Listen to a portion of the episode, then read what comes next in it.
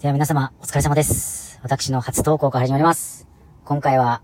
ちょっと営業の新人の皆さんや、またちょっと今数字とかで追われてる、まあ、このコロナ禍にですね、追われてる皆様のために、今日はゲストでお呼びしている方がいます。よろしくお願いします。今回は、えっ、と、営業歴が17年のじいさんに来ていただいております。これからちょっといろいろと質問しますんで、まあ、皆様のちょっと悩みとか共感する部分が感じていただければ幸いでございます。ではよろしくお願いします。あ、どうも、G です。あ、まあ、の、こう、質問形式でね、あの、やっていこうかなと思いますので、いろいろ質問バンバンください。ありがとうございます。まあ、くださいというか私一人しかいないんですけども、じゃあちょっとこれから、あのー、じいさんの、ちょっと経歴を、ちょっとご紹介させていただきます。まず大学を卒業して、えー、まあちょっと異業種で、まあちょっと1社目、2社目、3社目。で、現在4社目で、ちょっと機械系を売ってるじいさんなんですけども、まあなかなか最近コロナの関係で、まあ辛いと言われてまして、まあ実際にどんぐらい辛いかというと、ちょっとこれから質問させていただきます。じゃあじいさん、あの質問なんですけども、はいはい実際に、うん。追われ方ってどんな感じがあるんですか？実際どんな風に追われるのか？その営業経験がない人からして、まあ、これから営業を始めたいとか、実際どうなんだという中で、まあ、実際にどういう追い込みをかけられるのかっていうのをちょっと具体的に教えていただければと思います。そうですね、あのーまあ、僕もこう、長年営業してきて、まあ、こういったコロナの状況っていうのは、あの、まあ、初、初めてのね、あの、経験ではあるので、あの、探り探りの部分ではあると思うんですけども、ただ、あの、まあ、いかなる状況でも、まあ、営業マンたるものはですね、やっぱ数字を上げなきゃいけないっていうところが、ね、使命でありますから、まあ、そこを、いかに、こう、数字を上げて、日々、こう、アピールしていくかっていうのが一番大事なところなんですね。ただ、その人が持っている担当エリアとか、その、まあ、運もあると思うんです。で、不向きもあると思うんで、一概にも僕が言うことが正しいとは思わないんですけれども、ただまあ今僕が置かれている状況からすると、あんまりこうよろしくない。まあその担当エリアもそうですし、えっ、と、なんだろう、今売っているもの、製品もですね、なかなかこう、今の時代のニーズに合っていないものを売っているっていうところで、えー、悪戦苦闘しています。あ、ありがとうございました。ちなみにじいさんは、その、数字に対しては、毎月達成してるっていうイメージでよかったですか？いや、えっ、と達成は全然してないですね。達成している人が、まあ今ちょっと正直少ない、あの、状況なので、正直このコロナの状況達成をするっていうことはかなり厳しいのではないかなと思ってます。ただ、達成しないから、あの、いいんだっていう、まあ姿勢を出してしまうと、あの、まあ上司からですね、こういろいろ言われますから、まあ達成しないけどもここまでやったっていう、自分なりのですね、あの、ここまでやったっていうこの PR、アピールするところがあれば、まあコロナ禍、こう、乗りあ、乗り越えられる営業マンもいるんじゃないかなと思いますね。ちなみにじいさんはその達成しないときは、あの、上司からどういうふうに怒られてますか？実際その営業されてない方は多分、営業は辛いとかいう、ちょっと、まあイメージしかわかんないんですけど、実際どういうふうに怒られて、どういうふうに指摘されて、まあどういうふうに、まあ逃げていくのかなっていう、ちょっとそこら辺をちょっとご指摘いただければ。えっと、そうですね。まあ、数字ができていないっていうところで、やっぱりこう、こいつはどういう動きをしているのかとか、やっぱりこう、数字ができてない分、いろんな穴をですね、あの、ほじくり返されるんですよ。で、で、まあ、特にまあ、行動パターンとか、えーどういう PR してるのか、どういう話し方をしてるのかっていうところを、やっぱりこう言われたりしますし、で、それをですね、こう、人前、要は営業所内で、まあ、後輩もいる中、公開説教みたいなのをされるので、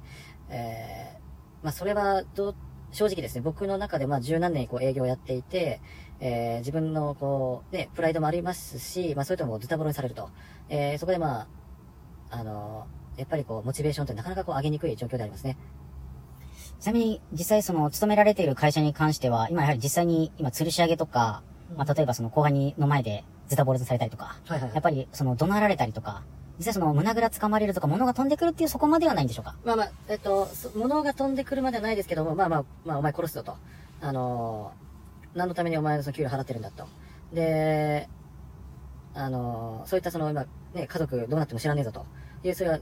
なんかこう、家族を巻き込んだですね、こういう詰め方をされますね。はい。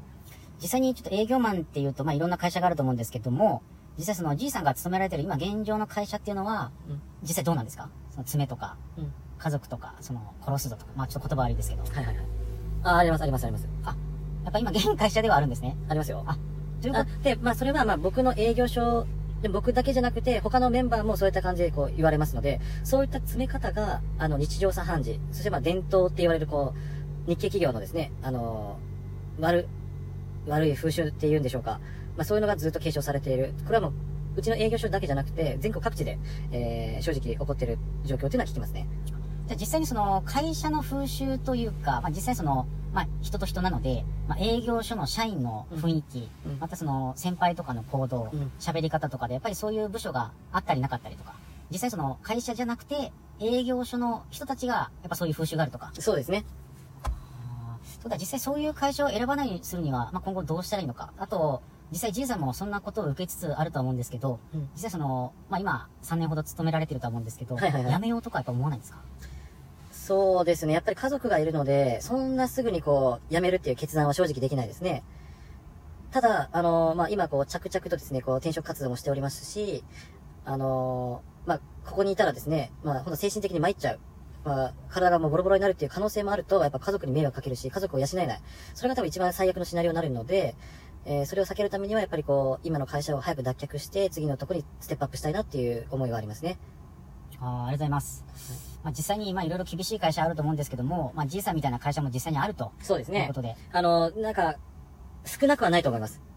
なので、まあ、先ほどまあ質問ちょっと僕も、ね、答え忘れましたけど、まあ、そういった会社を選ばないためにはどうしたらいいかっていうのと、まあ、そこの、まあ、僕なりにアドバイスすると、するとですね、まあ、情報をいろんなとこから取るっていうのが一つだと思うんですね。まあ、その会社に行っている社員からの情報もそうですし、えー、やっぱりそういった方からやっぱり社内で得た情報っていうのは、どちらか偏ってる傾向にやっぱありますから、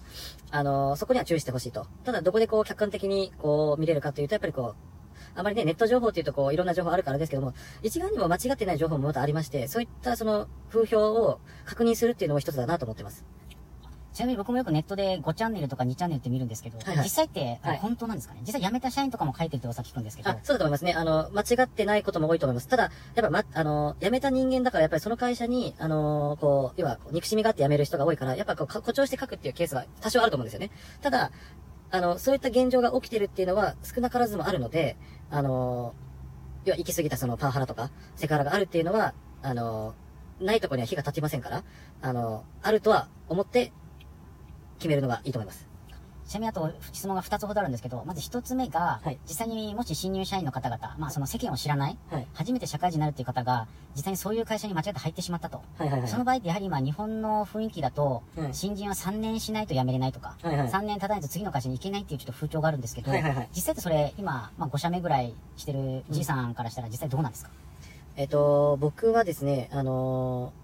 僕の考えですよ。はいあのーまあ、3年やれば、あのーいいっていう気持ちもすごいわかるんです。確かに、この日本の企業はやっぱり最低3年勤めなきゃいけないっていう風潮があるのはわかるんですけども、ただ、あの、入ってやっぱりすぐ、こう、異変に気づいたりとかですね、えー、た場合は第二新卒っていう枠がありますから、早めのこの次のステップに移るっていうのは僕はありかなと思ってます。あありがとうございます。すいません。ちょっとあと質問が一つあったんですけど、はいちょっとお時間来ちゃったので、ちょっと次はまた、次のラジオで、あーはいわかりました私たちのちょっと心の内と実際の営業って、まあこんなもんだよっていう、まあちょっと、まあ辛いこともありますけど、まあ楽しいこともあるんじゃないかなっていうのも含めて、ちょっと次回お送りさせていただければと思います。はいはいわかりましたすいません。じいさんありがとうございます。はい失礼します。